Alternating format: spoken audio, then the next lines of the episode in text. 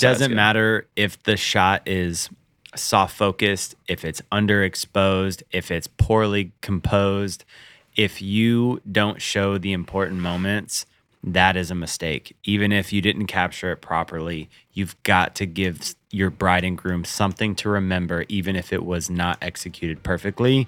It matters so much more just being able to like jump back into that moment and relive it, even if it wasn't documented perfectly.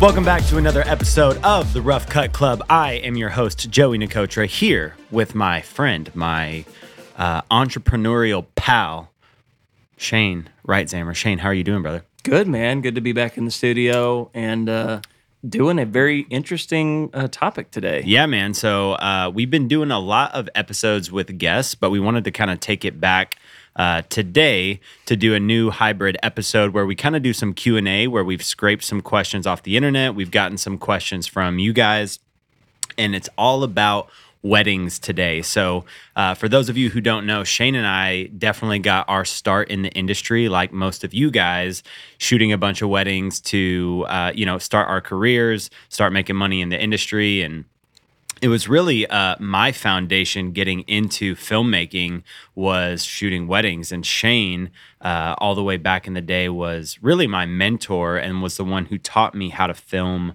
weddings. Uh, he booked my first wedding that i ever got to shoot and kind of showed me the ropes, let me second shoot for him, and showed me how it's done.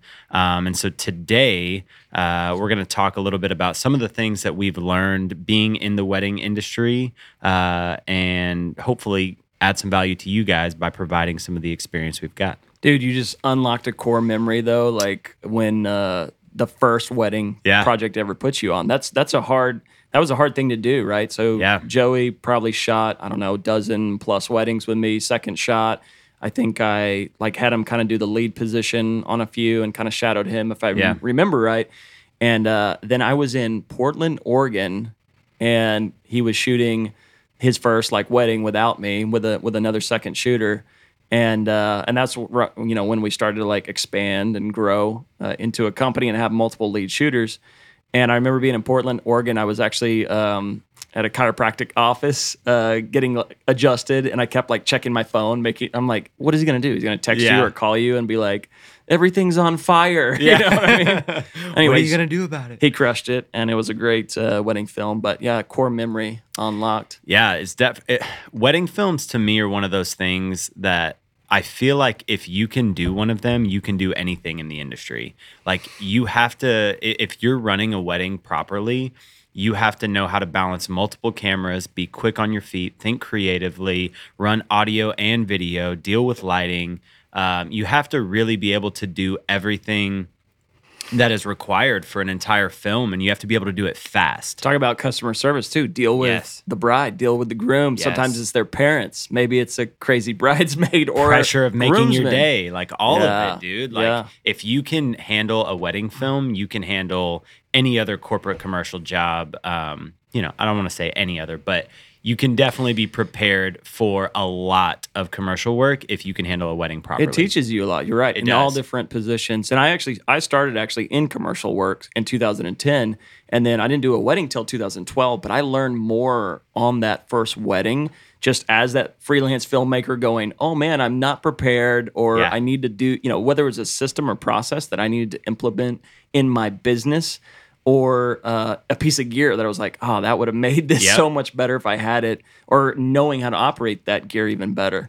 Yeah. Um, so yeah, I agree with you, man. It's you know a lot of people turn their nose uh, up on wedding films, and you and I, you know, don't shoot that many, if any, at all now. But we have teams that do. But at the same time, man, I'm super thankful for all Yeah. the weddings we did film because, like you said, I think it does level up the freelancer that is going to go into camera, audio, Yep. uh, being able to do all of those things. Even if you, you know, your goal is to end up on set as a DP, you know what it is like to capture audio in an event type situation, right? Um, anyways, we've got a bunch of questions that I'm pumped to get into because one of them is about audio, and I think it's super important. It's Yeah. always been kind of a pillar of cinema Yeah. story wedding films to get good audio and how do you do that. But before we get into these questions, and I've we've got way too many, we'll never make through Yep. the day. I got to know, man. Uh, you know, you and I've probably done as a company, I think 150 plus weddings uh, since 2012. You know, we've gone all over the world. We've done destination weddings. We're established out in Isla Mujeres, uh, you know, Mexico with some planners and venues out there. We've won some awards. We've had some viral video content. But out of all these stories, I want to know, like, what's the craziest thing you've seen on a wedding day? Um, man, I I have a lot of crazy stories. I think I've probably shot in the ballpark of somewhere between 100 and 125 weddings, more than likely in in my career so far. And I'm sure there's you know people who have shot more than me, but it's an extensive amount of memories uh, to pull from. I I got one memory where the the bride actually got so nervous before her day that she drank to take the edge off and she got so drunk that she fell over during the ceremony and was unable they had to push the day like and or the ceremony like an hour past when it was supposed to happen because the bride was sleeping due to drinking too much and it was like i I've never been in this situation before. I don't know what to do. So, you're like, uh, you guys are good with adding an extra hour Yeah, to your bill? well, and dude, the groom was pissed, bro. Oh, man. He was like, because you know he's separate from her, Right. And she starts walking down the aisle, and she's like stumbling and literally falls to the floor Mm. In the middle of the ceremony because she's so intoxicated. And yeah, he was just like you could see how fuming he was and just embarrassed. Like his family was there, and she was falling in the middle of the ceremony, and I was like, this is crazy. Ah, that's that's sad. Brutal. It is sad. Yeah, man. because you but spend- But it happens, man. People get so nervous, and you know, and obviously, you know, alcohol is uh, uh, consumed at these weddings before Yeah. and after fr- uh, by most of the guests or the brides grooms.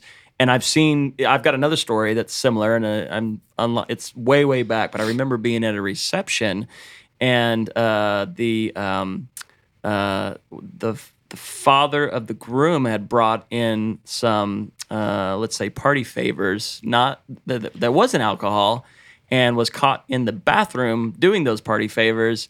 And so the end of the night, like security came in, there was like a whole exit, you know, and it, like it was like, oh, and the wedding's over now, Yeah. you know, because we're getting kicked out of the venue.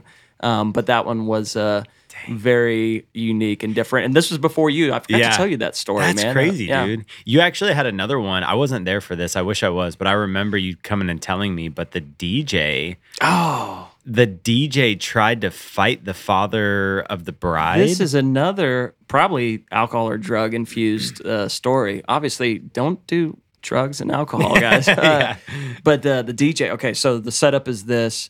The DJ, I, we had worked with him a couple of times before, and it's just sketchy. Yeah. And you know, we you got to go plug into the DJ board, and there was always, you know, never could get good audio from this guy, and so I'd I'd do my other systems of getting audio, but we'd still try to plug in. Um, it was like RCA connections. I'm like, you know, what is this 1980? so, you know, we, um, it's the last dance, right? The private last dance. And, you know, the bride and groom want us in there to capture that moment. And this guy's like, nope, nope, everybody out, get out. Uh, it's just a private moment. And we're like, no, we literally have like done consultations with the bride and groom. We have shot list stuff that we want to get.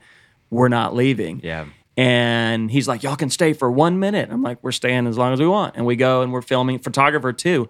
And then he starts putting hands on people after a minute, trying to push us out of this room. And, and you know, we don't typically film the entire Yeah. like last dance. Sometimes we will slip out, but it was almost like, all right, it's on, you know. It's too much. So he, the planner came in and was like, you know, what are you doing? Like, and so he put hands on the planner and was like pushing her out of the room. At this point, we had exited to not cause a scene in front of the bride and groom. We had captured what we needed at that point, and so we're like, all right, let's let's clear, you know, and we're all ticked. And he puts hands on the planner because she's trying to go in. And that's when the father of the bride comes in and starts yelling at him. They get physical. And then we're like, we're all about to like drop cameras and like, you know, just take this guy down. They call cops. Uh, it kind of like de-escalated a bit, you know. But he's yelling. He goes in. We're trying to do the exit with the bride and groom, and we're trying to like keep it, you know, like keep them out of it. But it's like right by the. It was it was so awkward, dude. So as they exit, okay, I don't know if I had told you this, but as they exit and we're shooting, you know, the sparklers and all this stuff, um, police cars are pulling up, and so like afterward, it would have been really cool to get like that shot. It was just after the exit, but there's like three or four police cars out in the parking lot. Imagine having like the red and blue flashing lights like while they're walking out for the exit. That'd be so Yeah. crazy. Needless to say, we've definitely blacklisted Yeah. him and his company. I won't say the name just for Yeah. liable Yeah. purposes, but um, yeah, I think all venues and planners kind of have Yeah. had similar things, and uh, supposedly, like you know, he had been Yeah. boozing or you Yeah. know partaking in some things to, but Yeah. it's like no excuse, man. Like Yeah. it's not it's not your day, bro. It's it's the bride and groom, and uh, you know, it's egos get in the way. Yeah. Uh, you know, and that could happen with photographers or videographers too, thinking like, oh, I'm the biggest name at this wedding and I got to get all my shots, you know, and it's like, no, it's it's a teamwork effort, man. It's really about the bride and groom too. At the end of the day, Yeah. I, thi- this is a lighter note for sure because that's definitely crazy. But uh, one of the, this was not even that long ago, probably like seven or eight months ago or something. I did like a couple weddings this year and it was like one of the more recent ones. But the, the mother of the bride was recently divorced and got like really trashed and started hitting on me to the point to where the bride had to like tell her to stop. And it became an issue where it was like it was awkward for me because i wasn't like it was like unwarranted unwanted and she like was just gone. And the bride had to like like like sit her down and stop her. Mom, stop it! Wow, literally uh, yeah just weird stuff man but anyway Is, if Sydney's listening now, she's gonna not let you go shooting more weddings. Yeah, Sydney, I love you, baby. I didn't do anything. I'm the victim here. but anyway, Uh, well, I, we've got more stories, and maybe Yeah. we'll dive back into some. I'm sure as Yeah. we go, but I'm going to jump into these questions because Yeah. we really want to try to provide, you know, again, combined, you know, 150 to 200 weddings of experience with over 10 plus years, starting as a freelancer, like maybe some of you, and then we've grown it into a wedding film craft uh, boutique company. Yeah. I'll call it. We're not a big box, you know, big name uh, company. Um, and there's a reason for that as well. And we can kind of jump into some of that with Love these it. questions. But first one uh, on here, um, the, actually, and I'm going to give a shout out to uh, to the person who asked it, uh, Mitch uh, Kraus, I believe. I hope I'm saying your name right. Thanks for the uh, question, but it is uh, his question is how to how to get off the ground, how to get the first 15 weddings to get momentum going, and how do you know when to scale? This is a big one. I feel like we can unpack question. this just on a, a full podcast. But, uh, totally. going back, I'm just going to tell some stories. Going back and doing my first um, weddings, you know, that was in 2012. I was already doing commercial stuff, and somebody had asked, you know, it was a, a friend of a friend, "Hey, do you do weddings?" And I'm like, "Sure, I need to make money. I'll I'll do a wedding." And so, you know, taking that leap of faith, uh, I wish going back I would have studied more um, to be better prepared. And you can do that easily on YouTube. So I would say, first thing, you know, how to get it off the ground, get an education first, right? Get a YouTube education, go second shoot on. Um, with other wedding pros in the area. Look them up on Instagram. Uh, make sure it's a reputable company so you don't get burned. There's a lot of horror stories of never getting paid or, you know, terrible expectations, you know, terrible weddings uh, that you get involved with um, that you, you know, don't want to be involved with. So make sure you vet who you're going to work with, but get that experience, right? And then uh, start marketing yourself, right? Start start marketing yourself as a wedding filmmaker. You're going to need at, at the very least social media to start, right? Instagram account. Um, but obviously more professional. You want to do a uh, wedding website, and I think there's some questions about marketing, so I'm going to save some of that. But I think the important thing is that education, um, and then it's a waterfall effect. You have to have a portfolio. Yeah. So as you um, start shooting your like that very first wedding I shot, trickled into another one and another one, and I started with lower prices. I didn't even know what the price point was in the industry. Um, So I'd say do your research there as well. You don't want to like go way under, but you can also be lower than you know the people around you that have a bigger portfolio. Um, there are clients in all different uh, levels of pricing. So I'm not, you know, people always get mad at me, but like our clients aren't the two thousand dollar weddings. You know, like you know, our clients are uh, higher in, higher priced weddings at this point. But at the beginning, two thousand dollar clients was our weddings. You know, even below that. Yeah. Um, and so I think, you know, know that it's okay to start slow, and your uh, your bookings will determine your price point as well. Like that's when I think you go, how do you get to the 15 weddings? Well, make sure that you're priced competitively enough, not bottom of the barrel, but competitive, um, and build that portfolio so that you can show that work. Yeah. And there's a ton of marketing and networking that goes into that as well. Um, but that's how it grew for us. Like I did two or three weddings my very first year, probably. And then I started marketing for that, right? Like identifying as, oh, I am a wedding filmmaker as well as a commercial filmmaker. And here's some past weddings. And you know what? Here's a teaser promo that I cut. And then, you know, I eventually invested in a separate website that was just weddings, diversified. So it's not, you know, just niche like commercial and weddings, kind of separated those two. So there's a lot of things you can do, but that's how it started to um, roll into those 15 weddings uh, is that, and we ended up being, you know, you know, we we're not a company that's doing 60, 70 weddings a year. It's always been kind of a um, uh, a smaller percentage of our revenue stream at Cinema Story as we do a lot of commercial work.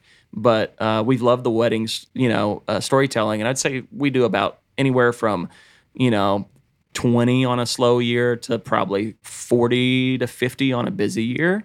Um, and now we have five teams that kind of um, can split off and do uh, those weddings, right? So five leads. So we can technically do like up to five weddings or four weddings. We always have somebody on the bench as backup. Thanks, COVID. Uh, so you know that's kind of my suggestion on how we scaled it. But Joey, what what else would you add? Yeah, one thought that I would tack on to that is when when you're first getting started and you don't have experience of all the little nuances of how a day flows, there's a lot of pressure on your shoulders. And one of the things that is great is if you can find a friend or somebody who isn't planning on booking a wedding videographer and you're able to gift them their first video so that you can get portfolio work, there's no pressure on your shoulders on how well you do because you're giving them something when they would never have had anything to begin with. And so all of the pressure of not knowing what to do on your first day goes away. And it's like those early passion projects where you have to have a proof of concept that you are a wedding videographer. And so if you can find a friend who's getting married and they they don't have a budget for a wedding and you can gift that to them, you can then build your first portfolio piece, make a ton of mistakes on that first job. Or the other thing that I would add to that is if you can go second shoot for somebody early on in the game, that would probably be my number one recommendation just because you can take off that pressure, learn like how to actually do the job well and in working in the wedding industry like for somebody else second shooting for them you'll naturally start to have more contacts that you can make that will then book you for your own work down the road. Love that. And if you, you know, this would have to be discussed with the company beforehand, but if you're able to use your footage that you shot for them, you know, it's make it real. Yeah, and you make your own uh add it to your reel. So you got to be careful with that. You know, obviously if they're paying you, then, you know, they're owning the IP on the content, but if that's discussion is had and there's a contract in place, then uh, you know that's a great way to build your reel while you're also potentially getting paid for it as well. And I would say too, tack on it, go shoot second shoot for free if you have to to get in the your foot in the industry. So in fact, we had sometimes we'll need a third shooter, right, for like a ceremony. And we've had people wanting to get in the industry, and we still pay them. You know, uh, we just want to pay our people, but it's a good. People have offered, hey, I'll come do it for free, and that's a good way again to not even have the pressure that a second shooter has. There are some things that a second shooter has to get right. in a wedding, and we'll get to that. I think that's another yeah. question on here. But love it, man. That's great, man. All right, so here's another one that we pulled. It's um, and I think this is so important. And so many, uh, there's so many ways to do this. But what techniques do we recommend to mitigate common audio struggles during wedding videography? Um, well, one of the things that I do when I'm filming is I always have an onboard microphone with me throughout the entire day.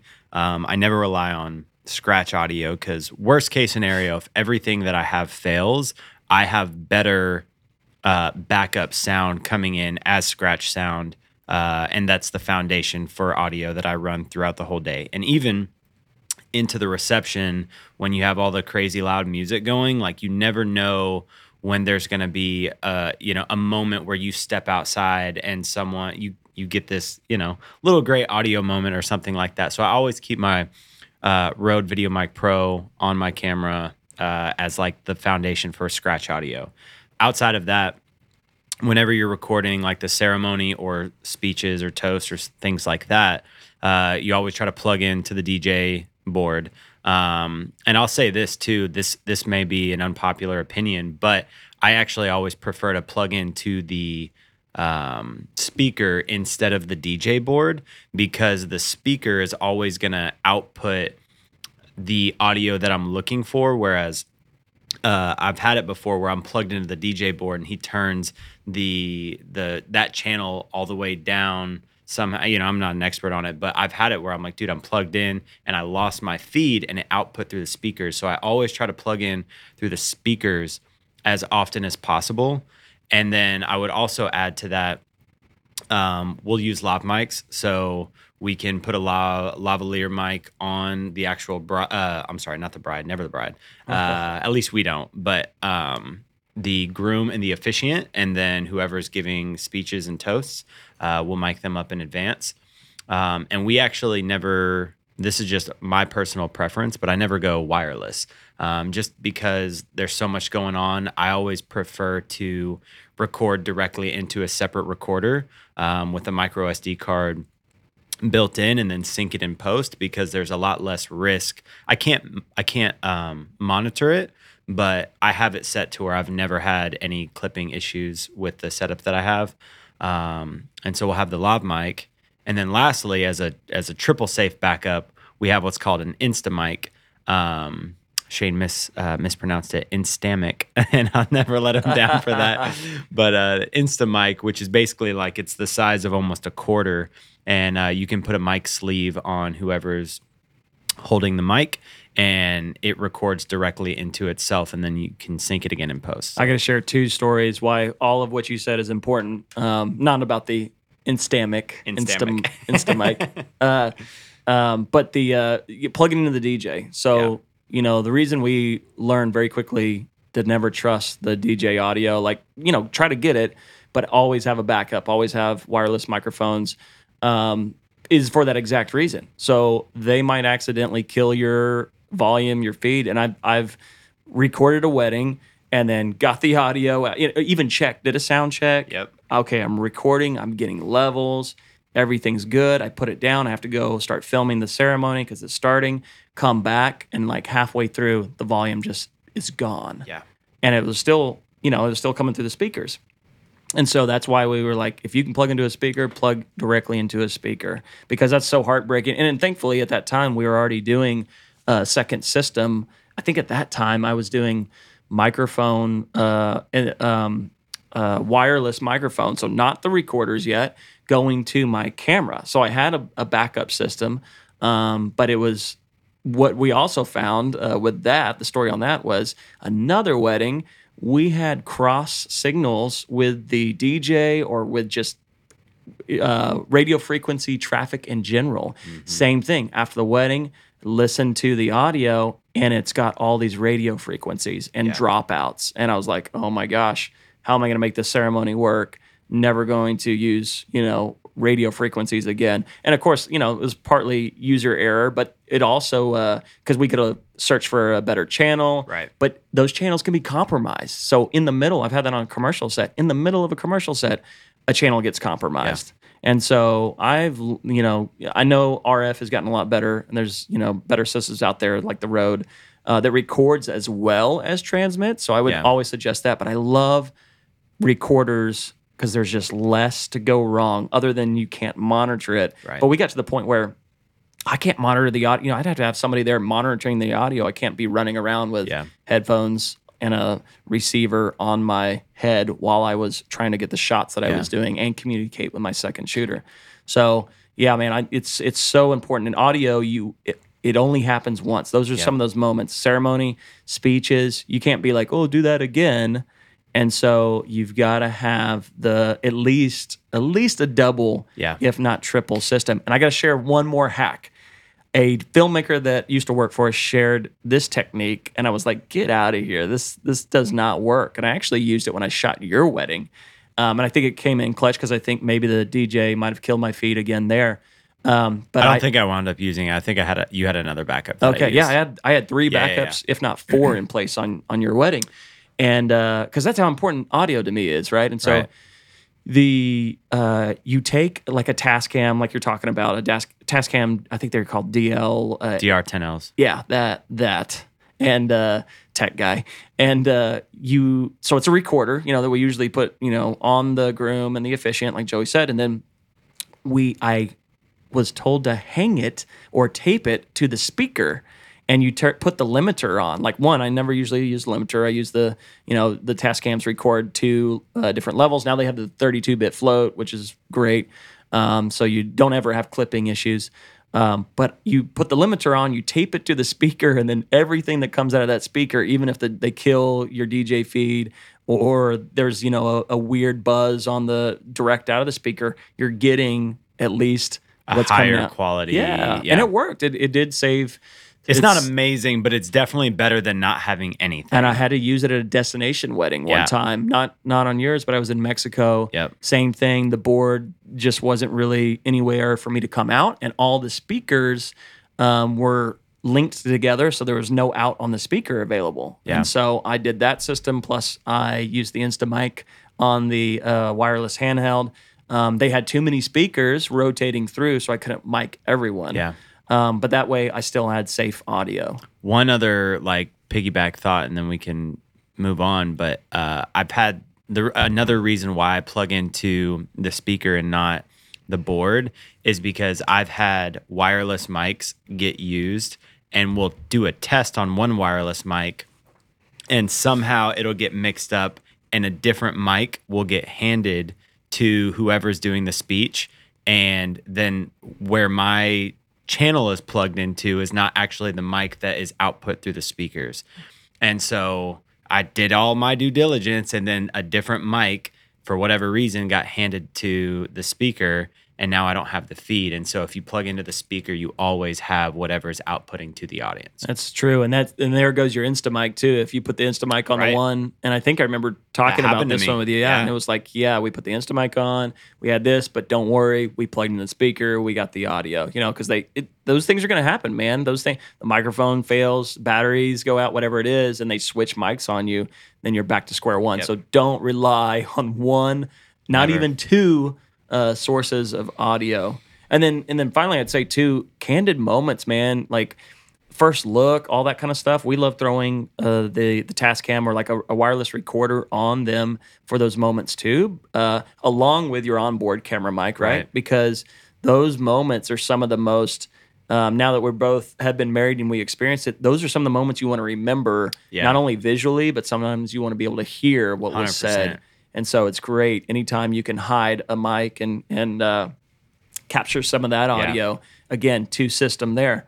One on the uh, um, father of the bride, and then you know you've got your onboard camera mic. love it Yeah.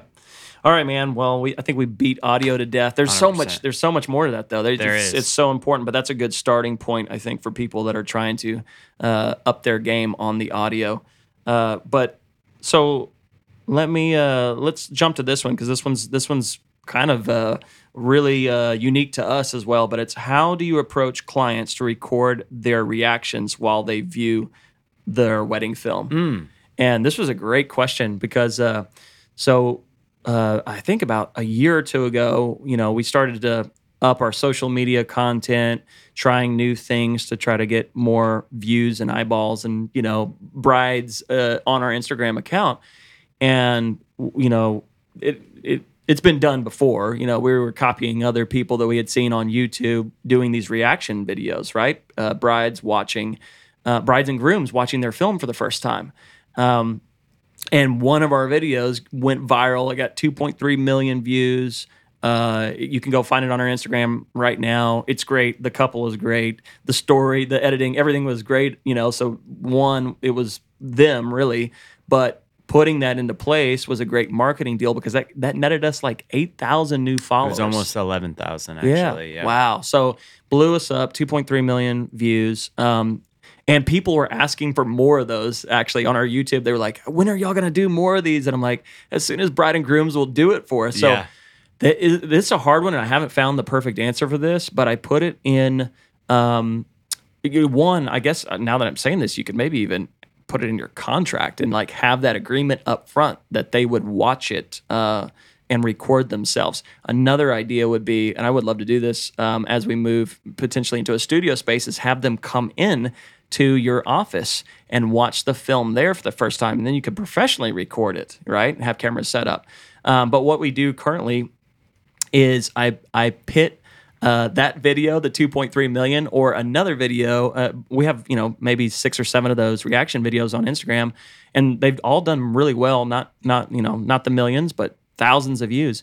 And so I share like the sample, like, hey, can you set up you know just your iPhone, prop it up while you're watching from your TV or uh, your laptop, wherever it is. Um, we're just going to cut up and use little pieces, but our team loves to watch your reaction, which is true. We love watching that. And then we also want to share like the best moments on social. By the way, here's an example of one that went viral. I think you guys can beat that. Let's record, you know, will you record it? We'd love to see, you know, your reaction. And I would say I'm getting like a maybe a 50%, no, not even that. I want to say it's 30% success rate, but 30 is better than nothing because it, it is a big ask you know? People you know it's it's a private moment at times and so you know i don't think every bride and groom are going you know it's not for everyone.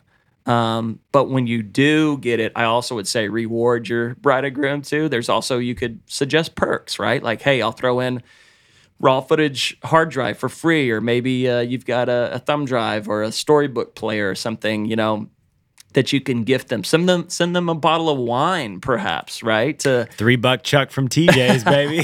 send them a bottle of wine and say record yourself. So um, you know it, it's it's hard, uh, but the payoff is great. Not only as an artist to see somebody Yeah. enjoy your work, um, but it's great piece of marketing because I think people always want to see what their day could look like and how impactful it is going to be to watch those memories, right? And you don't know until you know, until you're there and you like have your own wedding film. You don't know how important it is. And so watching that really, you know, sends home that it's one of the most, if not the most important thing that you should have on your wedding day to remember it by. The only other thing that I would add to that is, um, as somebody who just recently got to experience their wedding film, uh, and and I actually edited my own wedding film, um, and then but showing my wife, I wish I had her reaction on video that I could remember because she like was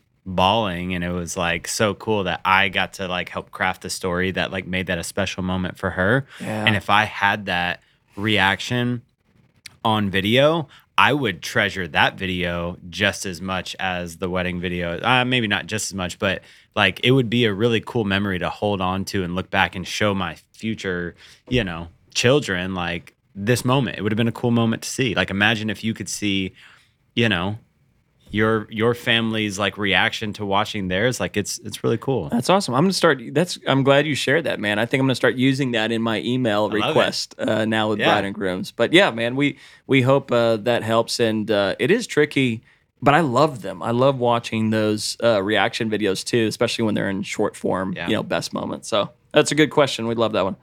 Um, all right, I'm going to jump into this next one. So um, this is who this is a tough one. Uh, what are effective strategies for dealing with flash photography, banding, and wedding footage? This is a struggle. So so here's what I'd say on on banding, right? If there's a moment let me start over. If you're if the photographer that you're working alongside of has a style that incorporates flash, the bride and groom have chose that when they looked at the style of the photographer in advance and they like that. And because they're there, they have a job to do just like you have a job to do.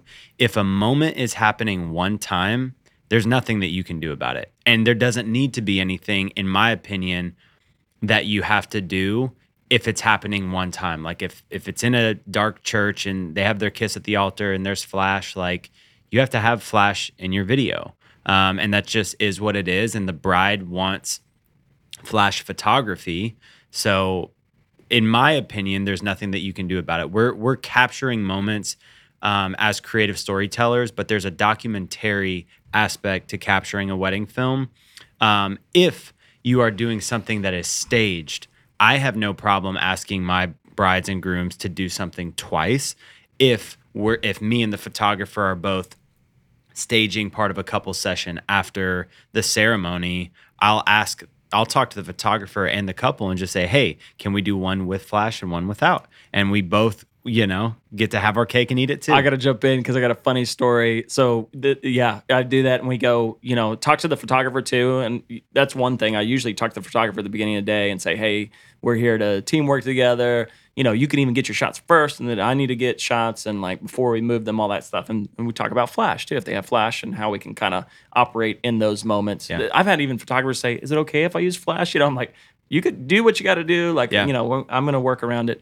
Um, but we will. Can we, you know, do things twice? That way, I can have it without flash. So the funny story is, the uh, the photographer was taking like their photos, and they're like, "Okay, your turn." So then, you know, I'm directing like a scene, and then all of a sudden, I see a flash happen like once Yeah. or twice, and I'm like turning. I'm like, Dude. bro, come on!" And they're like, "Oh, sorry, it was like that was a really good scene." I want. I'm Yeah. like, "All right, we got to do it one more Yeah, time. yeah. Please hold your flash." Yeah. You know. the other thing too is they have plugins. Uh, I think it's Digital Anarchy that makes a flash reduction uh, plugin that can actually help mitigate and reduce or completely eliminate it from your scene in post, um, depending on how bad it is. Yeah, yeah, that's a good point. And again, I've had brides ask me, "What are these? What are these white things that are happening in the film?" And I'm like, "That's flash." So also, I'd go back when you're first contracting your bride and groom. It's great to talk about that at some point in your consulting process, right? Day before, whatever. You know, hey, if, just so you know, if there's flash photography, you know, it will show up in the video, but I've got ways that we're going to try to work around it. But that's what that is. It just sets you up for more success when you do have to explain that to them. Like, yeah, I can't get rid of that. Uh, and again, go the plug-in route if you want to spend the money and the time to get that out. Um, you know, make it happen. Um, that's the way to do it. But you know, unless it's messing up something that's really cinematic that you want in your reel, I think it's part of the real moment, man. And that's that's part of, like you it. said, the documentary part aspect of wedding filmmaking. Love it. Uh, all right, so um, you know this one uh, is interesting. I don't. I, I'm gonna. I'm gonna say this one, but I think we have a different process than most, perhaps. But this is how do you keep project timelines on track when dealing with slow responding clients? Um, so this opens up a whole nother Pandora's box of do you allow revisions? You know, do you allow client input? And so my mo, uh, it- it's a it's a dance between being an artist, right, and providing something of high value to the client, but then also listening to them. And so I always tell them in the consultations, pre-production, like we're going to talk about design, style, feeling of your fi- film. You know, moody, light, bright, and airy. What do you want it to look like? Because we do customize at Cinema Story. Um, we don't have one specific look that we just nail to. Um, Moody is the correct answer, though. Joey likes it moody. So, uh, but I say in the wedding day, like you don't have to worry about anything. We're going to take care of it because we have all these notes, these mood boards, design boards, everything on you, right? And so, and we've talked about it. But when you get to the edit, it's over. Like now we control it. We control the creative. That's what you're paying us money to do. We're going through 10 hours plus of footage between two filmmakers, and we're going to craft it down into a cinematic highlight film that's going to blow your mind, right? And and and so because they're like, hey, do we can we like give you feedback? And I'm like, no, no revisions. So you can put it in your contract. You can uh, have that discussion all the way through the process. So expectations clear. You will still get clients that will ask for things, and that's where you go. you got to decide what's best for your company, your reviews, all of that, and what's doable, right? Like I've had people say, "Can can you remove like this this one kid in this video because we're no longer friends with him?" And he was in the dancing of the reception. It was actually a a, a, a female, and it was the you know a bridesmaid. I think actually the story was, and they're like, "Yeah, sure, sorry, you know, hope everything's okay." Happily did it, just cut a few scenes, re-exported it. You know, we hadn't gone public with it yet um, you know, we get it to the bride and groom first privately and say, you know, we're so excited for y'all to view this, watch it, record yourselves watching it, and share it on social. We'll be posting in a week, right? So we kind of set expectations there as well. Um, and so I would say we're not on their timeline, we're on our timeline. We have a 90 day promise, um, and we're trying to hit 30 days or less uh, to keep it fresh with the client. Um, but we have a 90 day contractual promise to our couples. Um, so I would say avoid being on their timeline at all um, because, yes, that can definitely get you backlogged uh, like crazy if you're waiting on their feedback. It's good. Yeah. Joey's got Joey 100% agrees I on got that. It's a lot of producing. that, on, yeah. um, well, so let's go on to this one. Uh, how can I balance creativity with a couple's expectation in a wedding video? Honestly, I think I just answered that too. You know, be upfront with it and decide that at the beginning of the process. Don't wait till the end. That's that's where it gets messy, and you have to do a lot of problem solving, and you're always going to be weighing your review or a lawsuit or whatever, right? That's like the biggest fear. Like, oh, we're going to get sued. Like, you don't want to be dealing with that in the end, even though you're going to have to every once in a while. So, you know, mitigate those issues at the very beginning with clear communication and, and, better contracts. The other thing too that I would say is from a creativity standpoint, I think it's important when you're trying to build a wedding company that you brand your company with a specific style of video.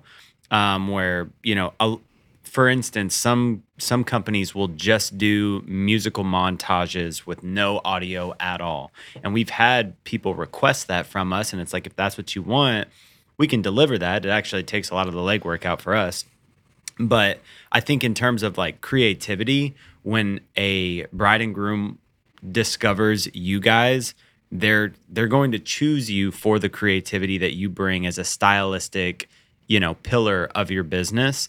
Um, and so just you know, like we tell stories out of order. Um, that's kind of one of the things that we feel like elevates the film and makes it more interesting rather than telling it from a linear standpoint. And so that's kind of a, a branding move for us. And so, in terms of them speaking to the creativity of elements like that, or, or the look and feel of a piece, or you know, even the length of the film, all of that should be kind of expected in your style and why they're choosing you to begin with. 100%. I mean, it's like somebody, you know, coming to buy coming to a car dealership to buy a, a, a sedan, like a four door car, but they're like, no, but I want it to be a, a minivan. It's like, no, we don't make minivans here. Right. You know what I mean? So like we could, we know how to do it, but that's not our style. And so I agree. We're, we're kind of in the middle of like we customize as much as we can, but you're right. We have brand standards that we hold to because that's what people come to us for. Right. right? Um, so that's, that's great, man. Great input there. Yeah. Uh, this is uh, this is kind of into the edit and the creativity as well, and this is a great question I've seen a lot of videographers struggle with, and I and I'll share a personal story with this too. But what are some good music sources for wedding videos to avoid copyright issues? So, starting out, I did not do my due diligence. I did not know uh, enough about copyright because at the time it was like, oh, these are private wedding films. They're just going to watch it um, at home together once a year, that type of thing. And that was mostly the case. It was private showing. Doesn't doesn't still make it right to use like copyrighted music. Um, but I quickly learned I was like, if I'm scaling and using this as a business and using these pieces of marketing, or you know, 2012 uh, to now, everything's on the internet. Everybody wants to share everything on the internet. So the bride and grooms are going to want to post that film. So you've got to have copyright free um, or licensed music that you can use in all of your films. And it's so, so important to do that, um, not only to protect yourself, but to protect your couple um, and the longevity of them being able to utilize their film on a platform, a public platform. Yep. Um, the two that I personally like the best are musicbed.com and artlist.io. Uh, I personally found that those are my go tos that I have found the most success finding a song that I will add to a film. But there's a ton of other ones. There's Soundstripe, Epidemic, Firefly. Um, uh, I'm sure there's a handful more. Song than I- Freedom. I think Song Freedom turned to bu- Firefly. yeah, Yeah, yeah.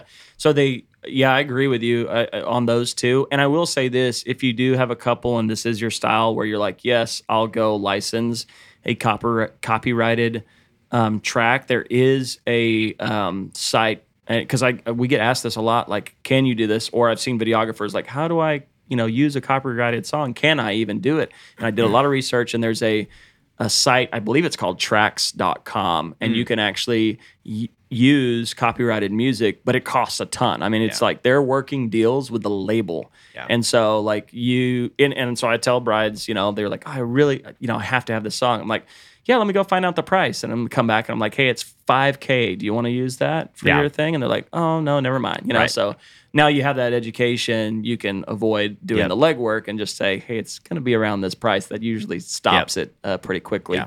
Um, and and back to your point, Music Bed like has a lot of great like they're not jingly songs. Same thing with Artlist. And I would say you have to pay money to get good co- content too. Music Bed's not cheap. Um, you know, Artlist isn't uh, necessarily cheap. So it's a you know spend money for good quality music. Right. Well, and I think it depends too on how much you're outputting. You know, if you're outputting, you know, X amount of projects a year, uh, especially if you're double dipping into the commercial space where you need to use those anyway, it pays for itself really quickly. I think, I mean, correct me if I'm wrong, but it's probably like five to 700 bucks a year or something. So in that. music bed's about uh 1200 actually Yeah. so it's about 100 a month and so yeah i would say you know wait until you're pretty established to do music bed artlist is a, a little Yeah. more economical way to go and there's ways to buy individual tracks I was going to say Premium Beat is a website where I think you can buy individual tracks and Audio Jungle and there's some Mm-hmm. other like websites out there where you can buy it on a per project basis instead of a subscription basis. music bed you can do that Yep. as well so Yep. there's it's a way to go until you're like hey the subscription makes sense and i Yep. like you said you're using it for commercial projects as well just check the license because de- depending on the um, distributor uh, even music bed like they have a wedding license and then they have like a commercial license that's way you know more expensive so if you want to use in commercial you got to have the correct license so you don't get yourself and that company in trouble so Yep. Good piece of advice, man. Uh, let's jump into this one. How should because this kind of uh, goes a little bit. This is a little piece of it. Uh, having that subscription. How should I price my wedding videography services? We kind of covered that of like how to scale up, but I would say you need to know the cost of doing business, right? So, and music is one of them. Like, so you know, knowledge is power. So, knowing that you need copyright music, go research and go, oh, you know, am I going to pay for an individual song and it's fifty dollars, or I'm going to do a twelve hundred dollar uh, a year, you know, subscription? What am what am I going to invest? And then you got to line item everything that it takes to make a wedding film. Your time, um, pre-production time. Uh, what? How are you delivering the video files? Are you sending it via Dropbox? Are you having? Are you doing so much volume that you have to pay for a Dropbox subscription? Can you do it on Google Drive for free? You know what? What are all the little things that add up? Insurance. Um, that's where you get your cost of doing business and that's going to be your base i would say and then you decide what the market can bear right so research what other companies are charging and then find a competitive space in there and then also your price says a lot about your target audience too that you're going after right? So do you want to you know do 1500 or $2000 weddings and is that your clientele or are you looking for you know the luxury clients w- bigger weddings um, that end up being you know sometimes more cinematic and you're doing you know the 6 to 10k weddings 6000 to 10000 uh, weddings? So find your base right and then decide uh, what your market can bear and what can it can bear in texas isn't the same as what can bear in new york in cali or any other state it's going to depend on even your city Yeah. yeah The the biggest thing too, outside of even all of those, like that's that's really the nitty gritty, uh, like secret sauce of like knowing how much hours and and costs go into the business. But even on the just basic production and post production side of things, you have to know from experience how many hours in post you typically spend on an edit. And so I think back in the day, you were you could do one in about 20 to 24 uh, like total hours which is way faster than i can do them. Um, but it it would take me somewhere between like 30 to 40 um, back when i was making like eight minute films i could i could definitely do like a five minute one now in, in less time. But um, you know if you know that you're going to be spending 25 hours in the edit you got to ask yourself what do you want to make an hour to edit?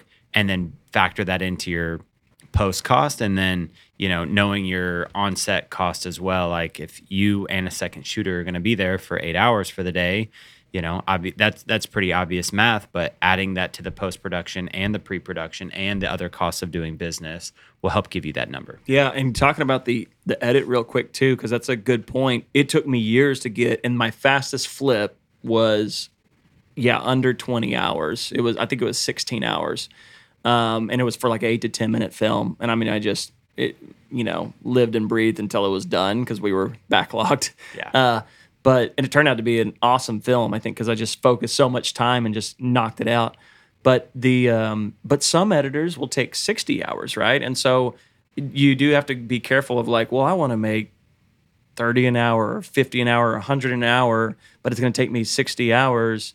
You know, th- that's partly of leveling up your game of speed as well. You know, I mean, art is art. If it does take you that long and you can charge it, that makes sense. But you know, what we've told uh, even our editors like, hey, it's a flat rate because we we say this should take you somewhere between ter- 20 and 30 hours on average to do this film at this amount of rate. So you do have to kind of be fair to yourself and the market as well and go, well, just because it takes me 60 hours, the average for this should be XYZ. So that's what I'm going to base my rate on, right? Instead of going, well, it's going to take me 60 hours and I guess I have to charge $8 for that hour, right? Yeah. You know what I mean? To make it like economical, uh, uh, you know, because you're just starting out, right? But you'll get faster and faster as you go. Um, all right, man, that's that's a great one. I think uh, you know pricing is is such a, uh hot topic as well, and we kind of covered a little bit of it at the beginning too. You know, uh, try not to be the race at the bottom, Right. you know. But I am going to be that guy that you know it's okay to start lower um, and then build your build your rate up as your portfolio grows. Yeah, I mean, at the end of the day, we're all artists. As much as we're doing, you know, business, like when we're when you're making films like this or any types of films, you're making art.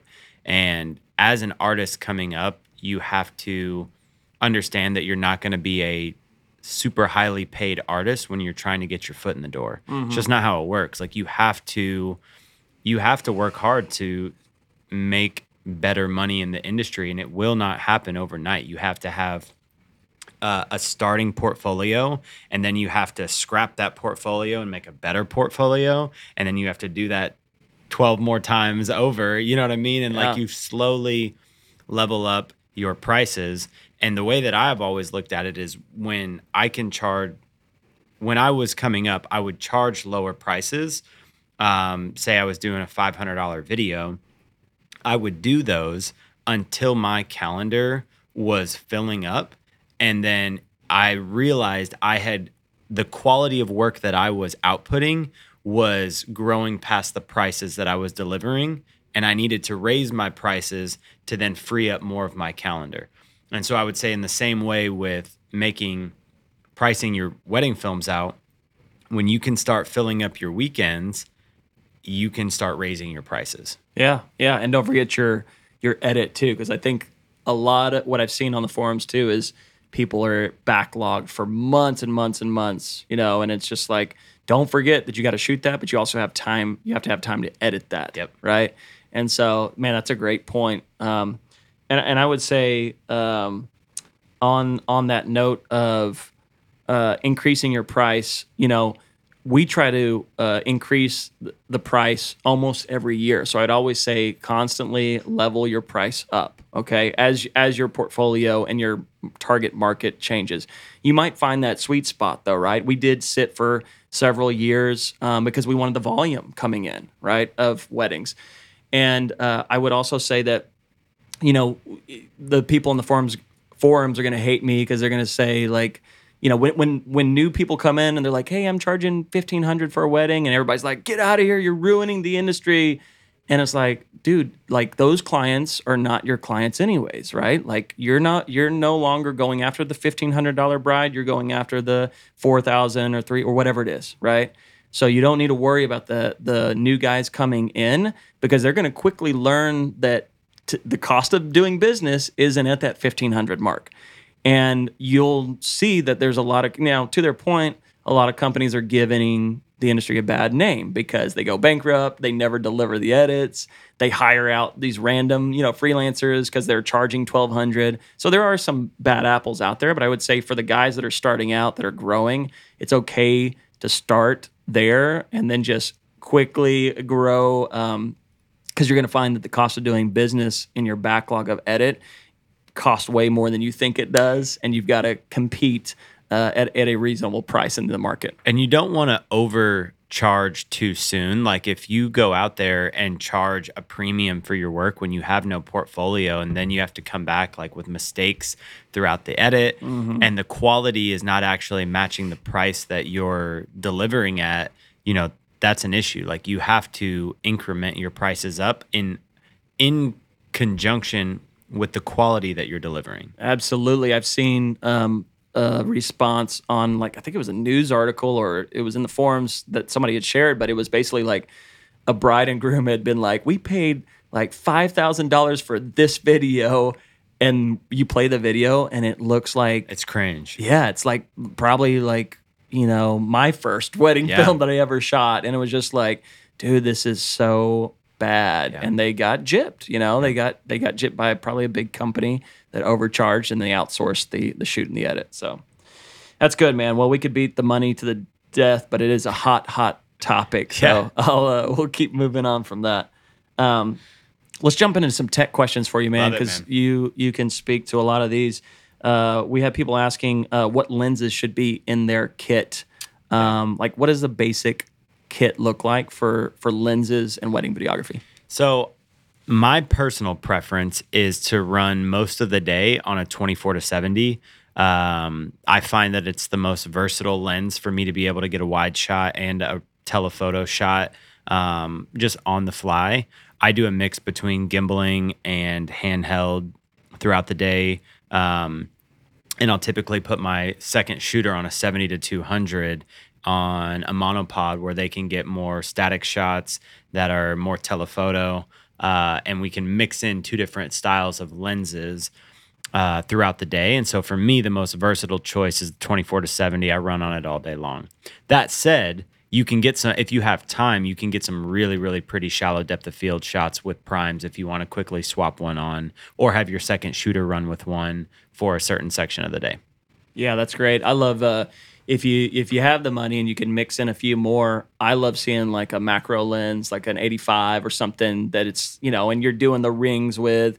I mean, you can still knock it out with the 24 to 70. And it looks beautiful, but it, like you said, if you have time and you're in the reception, you can throw a macro on. It's nice to have something like that. And then finally, I was always a big fan of wide, so like a 16 to 35. However, you're really only going to use that on like establishing shots. So it's kind of like the drone. Like you need, you need it, you know, it's great, but you know, to your point, the 24 to 70 is like your sweet spot. It's got Yep. a little bit of everything and it's beautiful what you can output with it. Yep. The drones are like, I, I heard it put one way drones are like Tabasco sauce. Little bit makes it just right, too much ruins the whole product. So true. and so if you can't oversaturate uh, a film with drone footage, it's just like Tabasco. You need just a little bit. dude every, it's just, you know that way back in the day i was so in 2012 uh, a little bit after that i got the phantom one with the gopro on it it looked terrible bro like that's why you don't even look at those films anymore but everybody was like oh my gosh you have drone in your wedding films and it was a hot selling point. and it is standard now like if you're doing a wedding film everybody is going to ask you like do you have drone and yeah we do drone but we I feel like we use it less and less and less because it is overused. And it's it's like, yes, show the venue in all its glory. Can you do a cool transition shot with a drone? It, are you getting like the FPV stuff they're mixing into weddings? That's pretty cool. But I'm like, how are these guys having time to like choreograph Right. and plan this shot out? Somebody, if you if you're doing this and you're listening to this episode, write us and tell us how you Yes. did that because I, I I have to be able to do that. It looks Yeah, awesome. I but love it. it's a lot. But yeah, I agree with you, man. It's uh, it's it's kind of like a dying fad. I feel Yeah. like that uh that got us a long way at the beginning, but now it's just oversaturated. Yeah, you got to have a little bit of it, but just never too much. Yeah. Um, all right, man. Well, uh, I know we are going pretty long on this, so I'm going to have to skip through some of the questions. But um, I think this one is a good one that we should cover because it's part of growing from a, a freelancer to a business. And I see this question a lot. Has anyone hired an- an editor? What are things to consider before hiring one? So, yeah, we have a lot of personal experience doing that over the years. Um, and I would say first, uh, don't ever outsource to. Uh, well, I, should I shouldn't say don't ever. Uh, in our experience, I would not suggest outsourcing to any you know international company um, where you don't have that relationship with the editor one on one, getting the film to the quality that you want it. So I would say first, source somebody locally if you can that you can work with, because they're going to really have to learn your style of film uh, and how you edit.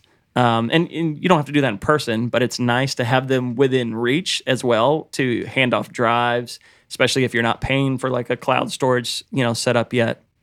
Um, so I would say hire somebody locally.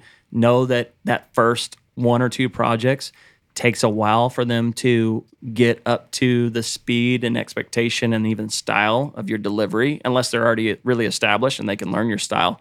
Um, and then also, I would say one more tip: everybody leaves. So, like at Cinema Story, we have you know in-house editors, uh, awesome wedding filmmakers, uh, film editors that have been working with us for years and years and years now, and we've helped develop the relationship and the style, and they brought their value to us, and we've shown them like, hey, this is how we want you know our our wedding films to look. So it's a slow process i would say. It's not like oh i'm backlogged 10 weddings. I'm just going to dump it on somebody's lap you're not going to get the results you want. Um, not that i have ever experienced right? And so we've actually you know tried to do that in a busy season and we had to bring it all back in house and just get it done. Hence Yeah. the the 10 hours you know and joey's uh, knocked out weddings uh, you know like that for us too. So one you know and this was way back if any brides are listening we uh we never outsource. Um, we only use people in house um, and and we work with them very closely on that um, Joey, what else, man? I mean, Vimeo is a huge thing. Yeah, I was giving those review notes. Yeah, so we we use Vimeo Review where we can leave time coded notes on the project. A lot of people use Frame.io, they're potato potato, um, but we can go in and leave time coded notes with the editor uh, on everything. And the other thing that I would say too is uh, having a brand guide will really help your editing person. Um, so having all of the fonts. Uh, that you use, all of the stylistic decisions that you want implemented, the way that you tell stories, clearly laid out in a brand guide will really help them as they go and start editing for you. Yeah, that's great, man. Um, all right, one more tech question, then we're gonna kind of get into maybe like a Yeah, yeah. rapid fire round of advice, and then wrap us out with our last five questions we always ask every guest, but wedding style. So, but one more question because I think for the cinematographers out there, lighting, man, that's such a it's such a tough one. So uh, people want to know, you know, how do you light the dance floor to avoid hot spots, but like keeping people exposed properly? Yeah. So for me, I actually used to struggle with this um, before I switched to Sony cameras. And so now that you have Sony cameras, uh, you can just light everything up, go ISO 12,800, and everything's bright as day. It's amazing. Um, but what I will say is, I typically put two Aputure 60Xs uh, opposite of the dance floor. Um, or have my second shooter help move them, like if we're shooting the cake or something to that effect. Uh, and that's been a really effective um, and economic way to get good lighting in a ceremony.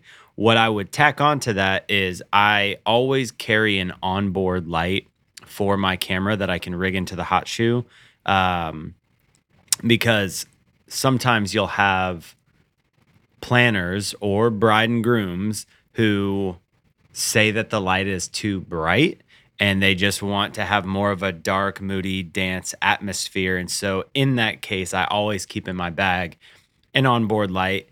Or if a moment is happening that I can't quickly set up and I want to run and capture, I'll have the onboard on my camera already where I can quickly pop it on in a super dark scenario.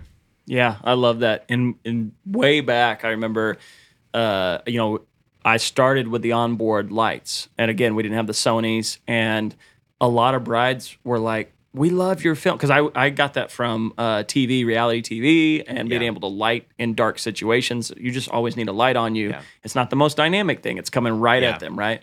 But uh, so you know, but but people are lit up, and we would get feedback from brides, and they go, "We love your films because we can actually see what's happening in the reception." Where like these other films or filmmakers that we were looking at, their reception footage is all dark, like we can't see facial expressions. And it's it's really a stylistic choice too, and and how you brand yourself because some people prefer that. Some people don't want any lights; they want that darker look.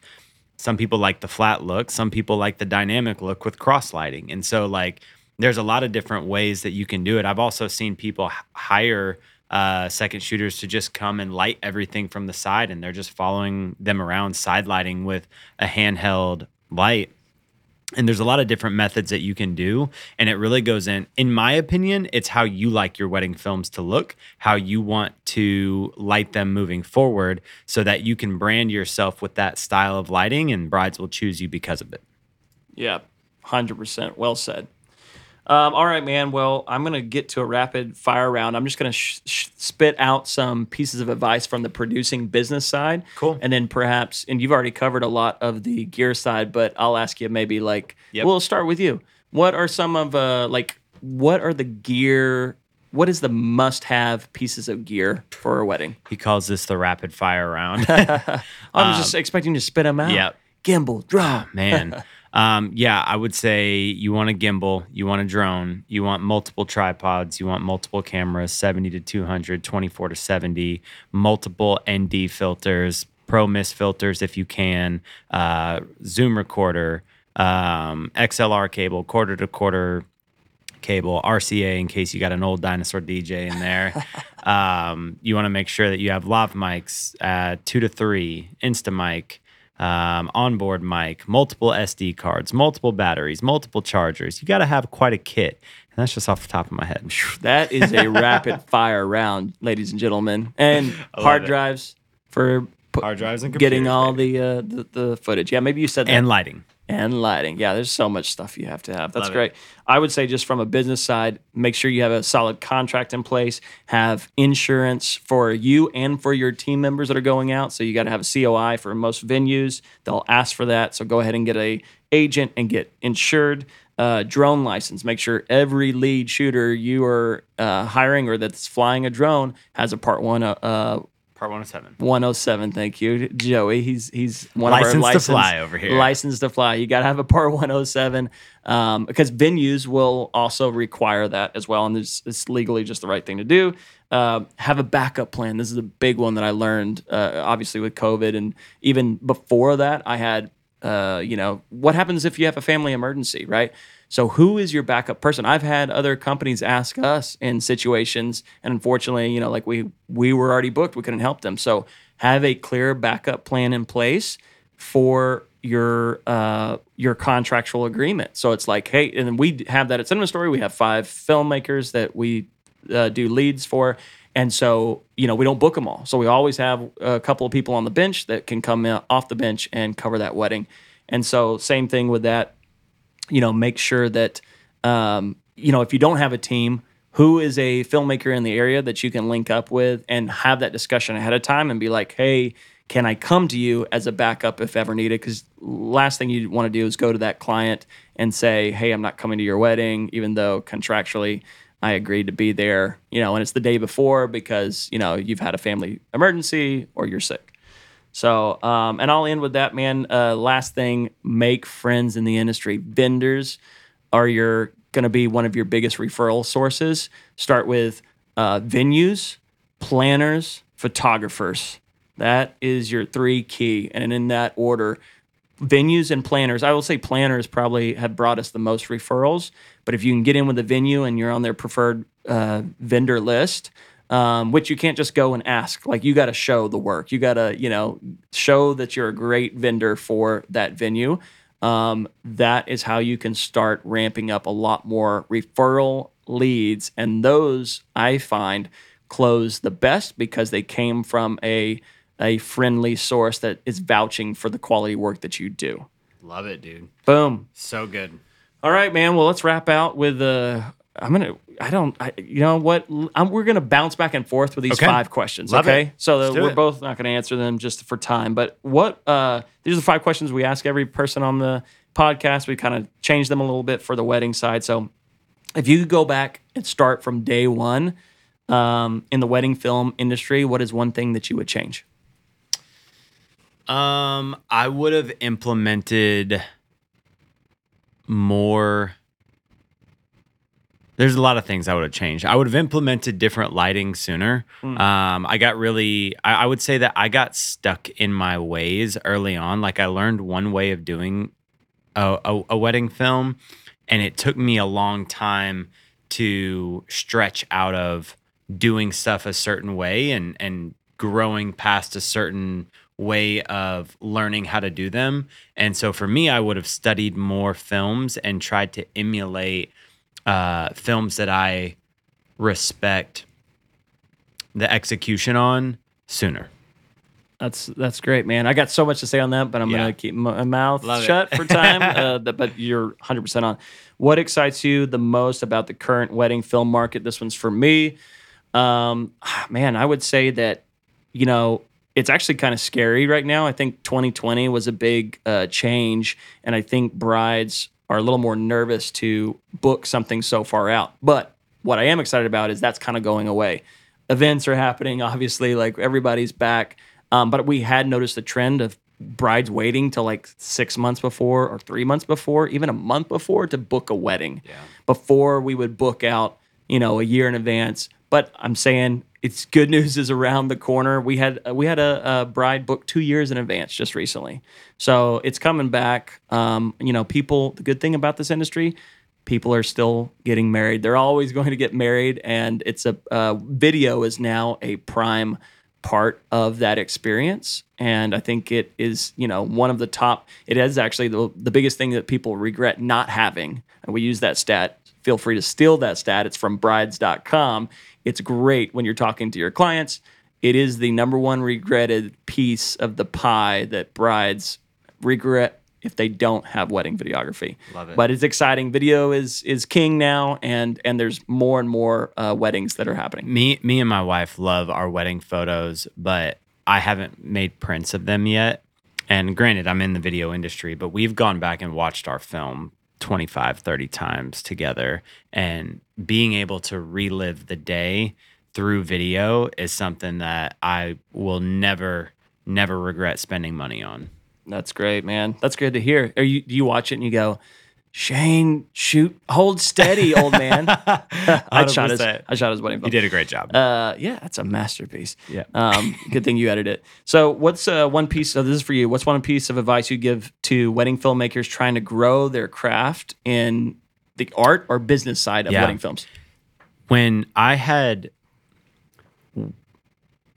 when I finally got married, it changed my perspective on how I shoot wedding films because it made me realize what I really care about being in my own film. Prior to prior to getting married, when I was editing or shooting for a bride and groom, I was so wrapped up in how it was a reflection on me and my work. And I put less focus on making it something that the brides and grooms can remember, even if it's not a perfect reflection of what I could do.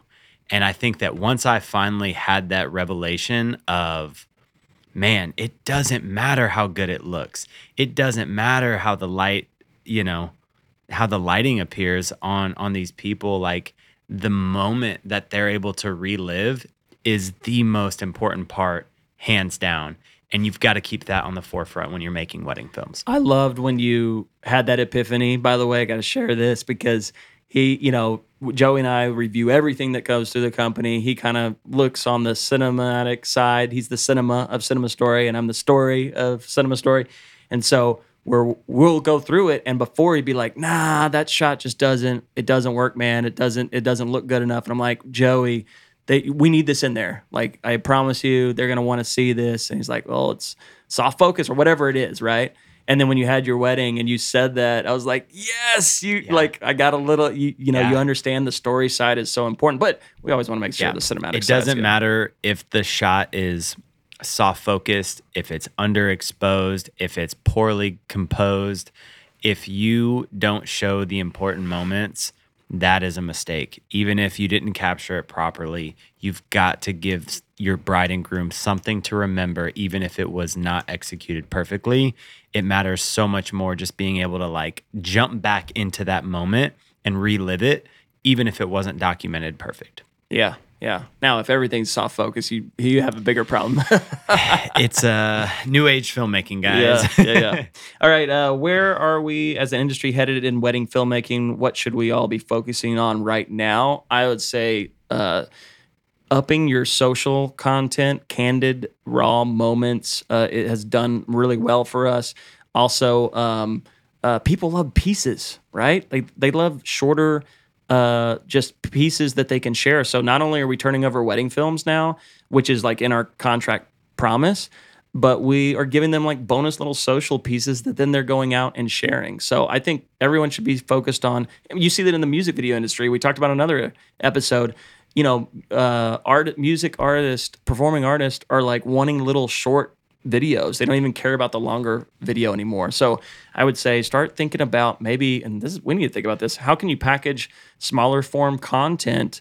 Um, in fact, I've heard this, we just got asked to do this. Uh, I haven't told you yet, but we've asked to co- been a, a content creator for a celebrity for her wedding, and it's like coming out to just shoot little shorts instead of the wedding film, and it's like that's becoming a thing and it's becoming popular. So uh, I think look where we're headed with social, TikTok, Instagram, Reels, YouTube Shorts. How can you monetize that? I love that, bro. That's Yep. great. All right, man. Last one. Who's a wedding filmmaker do you, uh, that you admire and why? I think um, two answers probably come to mind. I really like how the wedding poets uh, tell stories. Um, to me, they do a really, really great job of capturing the day uh, in a really artistic way, but still with like high cinematic, uh, you know, um, just higher quality cinematic experience for the viewers. I think they do a really great job. And there's another guy, uh, his name's Jake Weisler. Um, I always like his films, man. They're super clean. Uh, they look cool.